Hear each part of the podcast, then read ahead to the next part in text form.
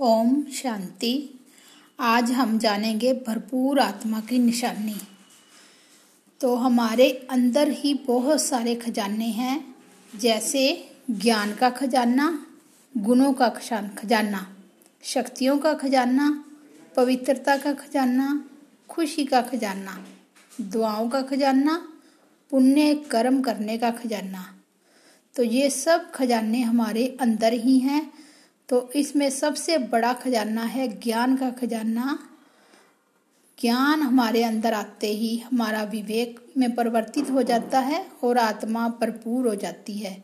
तो उसमें हर कार्य करने की क्षमता आ जाती है।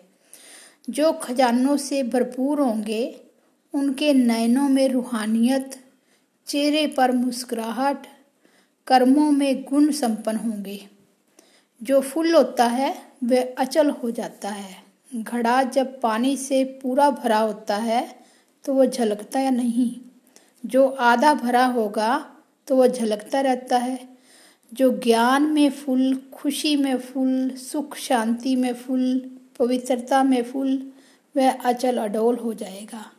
तो ये निशानी है, जो आत्मा भरपूर होगी वह अचल अडोल हो जाएगी। ओम शांति।